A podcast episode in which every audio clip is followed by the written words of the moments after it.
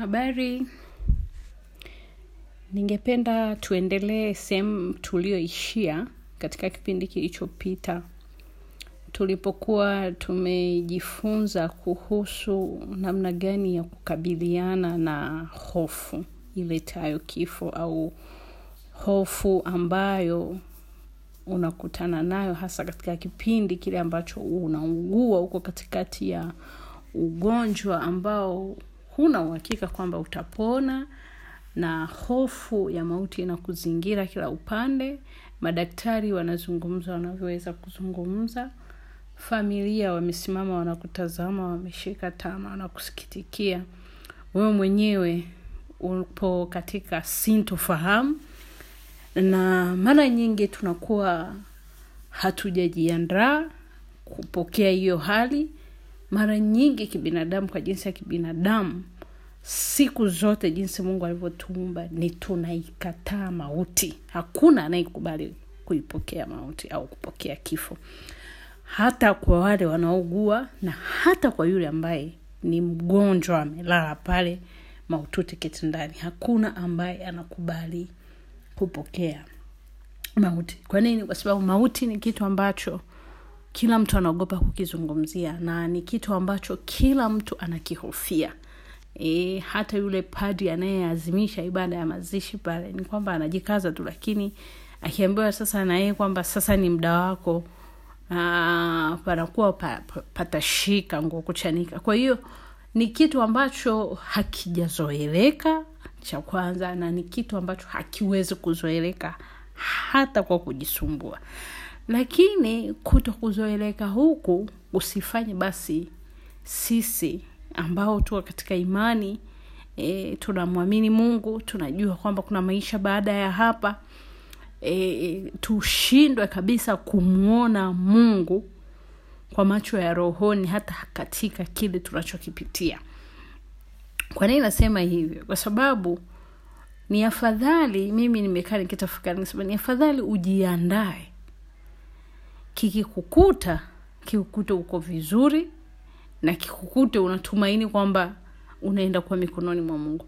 Kuliko kikukute unahangaika unatapatapa unakataa na mwisho wa siku kimesha kukuta alafu sasa hatujui huko unakoenda kukoje. Kila mtu ajue tunapoenda baada ya maisha hapa duniani kukoje. Lakini sasa unapokuwa katika hali ya kutapatapa na mwisho wa siku unakataa na mwisho wa siku unaondoka hatima yake ni nini? Nadhani kila mtu afikie katika hiyo hatua ya kufikia hivi nikishakataa nikapambana mpaka mwisho madaktari wakafika mwisho wa akili zao wakasema basi wewe au mimi unafanyaje ndipo hapo tulipoishia katika kipindi kilichopita. Basi sasa mimi napenda nije ni, ni, ni, ni, ni, kwa njia ya imani katika hili. Kwa sababu tushafahamu tusha kabisa kwamba ni jambo lisiloelezeka lisilokubalika lisilozoeleka.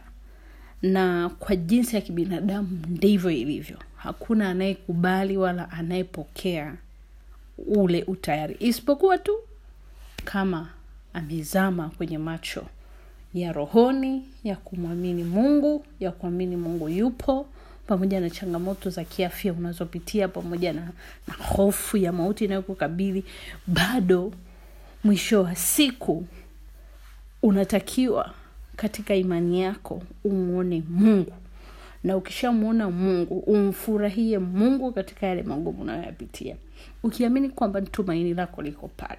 Ukiamini kwamba hata haya yatakapopita eh, basi ndo maisha yako yakakoma. But at least tumaini lako umeliweka mahali pasipoharibika.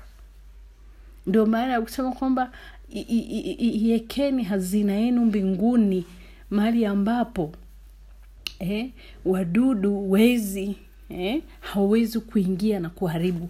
Maanake mahali ulipoweka hazina yako ndipo moyo wako ulipo. Sasa hazina pia sio tu sadaka watu wanaofikiria kwamba ni sadaka. Hii ina, inaonyesha ni imani zaidi ya, ya sadaka.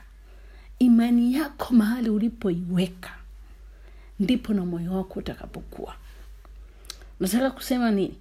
Kwamba imani yako utakapoiweka kwenye hofu basi moyo wako utabaki kwenye hofu.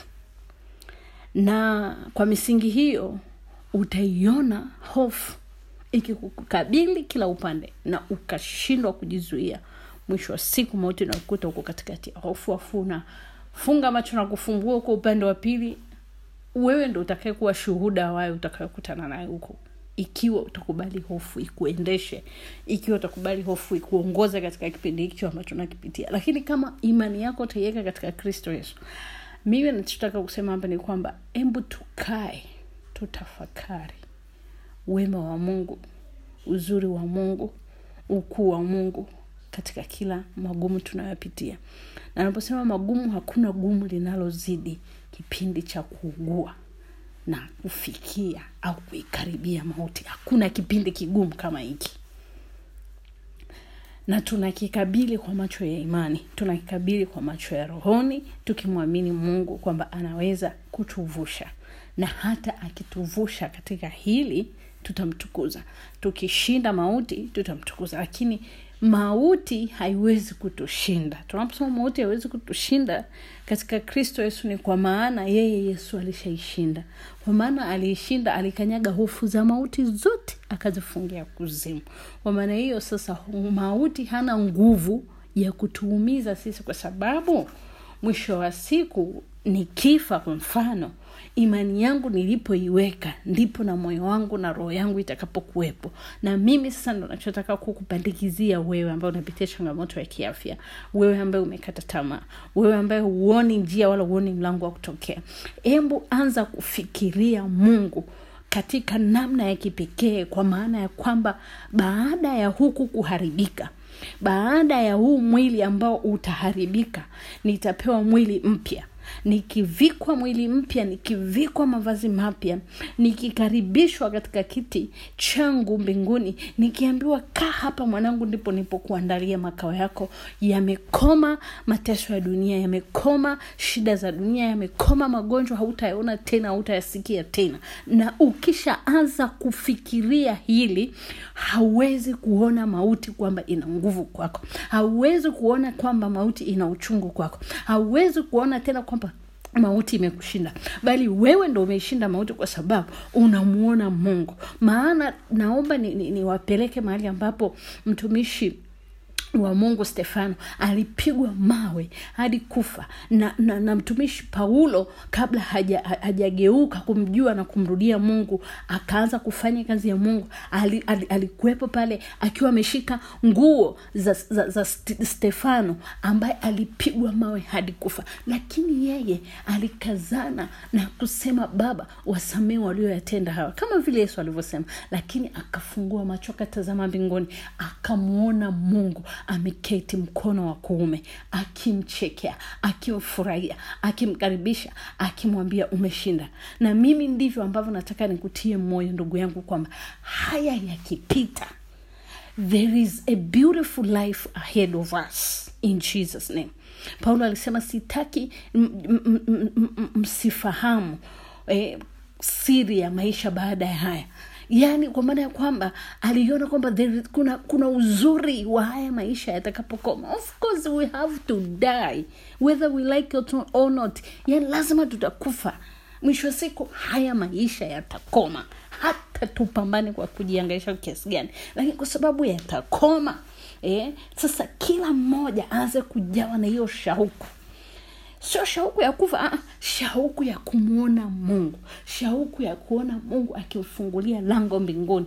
Shauku ya kuona yesu kristo akiketi mkono wa kuume akikuambia karibu. Karibu kwa sababu ulimwamini. Na imani yako uliiweka kwa yesu obvious ndipo moyo wako na roho yako itakapokuwepo. Utaikuta kule. Kwa hiyo huna haja ya kuogopa huna haja ya kuhofu mauti huna haja ya kuona kwamba kwa nini mimi ninakufa? Kwa nini mungu ameniacha. Kwa nini kwa nini hajanipigania? Kila kusudi chini ya mbingu lina majira yake. Wewe ni kusudi unaishi kwa kusudi la mungu. Litakapoisha majira ya ukoma wewe kuishi yatakapofika lazima uangalie mstakabali wa maisha yako ya baadaye.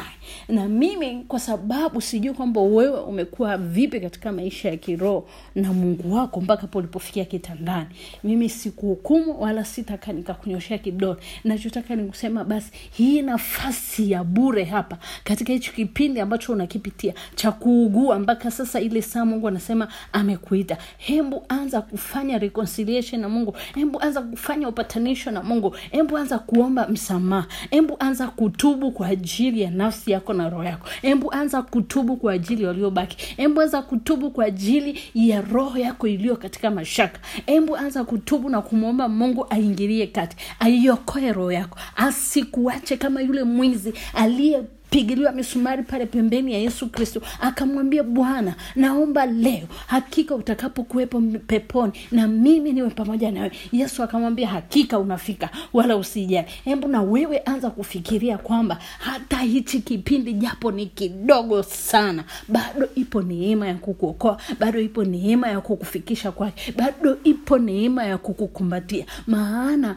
inaandikwa kwenye biblia kwamba baya la siku moja linaweza likageuza mema yote yakawa mabaya. Lakini mwovu atakapoacha maovu yake yote Eh, na kutubu akiamini kwamba mungu yupo anamsaidia na anamponya na anamwokoa basi yale mabaya yote yanafutwa. Na mwisho unakuwa mtoto wa mungu na unamwona baba na unamwona yesu kristo ukiondoka hapa duniani hakika mahali ambapo imani yako unaiweka dakika za mwisho haijalishi miaka mingi umeiweka wapi lakini dakika za mwisho mahali utakapoiweka na mungu anaisikia na hakika unaenda kumwona akikufungulia lango upande wa pili. So mimi nachotaka kuwatia moyo ndugu zangu wagonjwa na wote mnaopitia changamoto ni kukubali kuona nguvu ya uzima mpya ulio ndani ya kristo yesu baada ya kuugua na kuharibika kwa mwili huu ambao unaupambania hospitali. Ukamwone mungu kwa namna ya kipekee.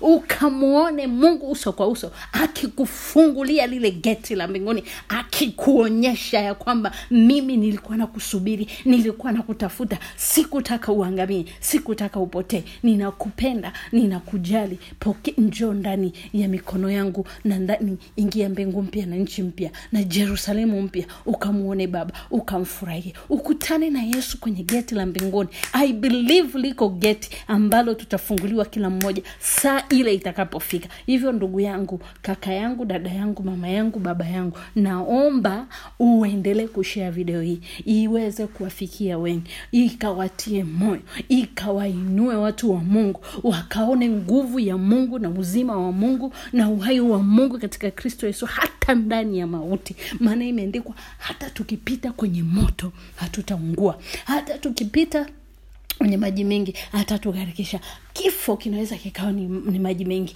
Kifo kinaweza kikawa ni moto. Havitugharikishi havituumizi havituunguzi kwa sababu mwisho wa siku kuna ile protection. Unavikwa ile protective ambayo wewe kwa macho ya damu na nyama huwezi kuiona. Kwa kuwa roho ndio inayoishi na kwa kuwa roho ndio inayoona yote hakika utapata protection ya hali ya juu pale tu utakaposema ndio bwana nakubali mapenzi yako yatimie na ninaomba unisamehe na ninatubu kwa ajili ya wote niliowahi kuwaumiza wote niliowahi kuwashikilia leo nawaachilia mbele zako na kuja kwako nikiwa msafi. Baba nisamehe nisaidie nipokee.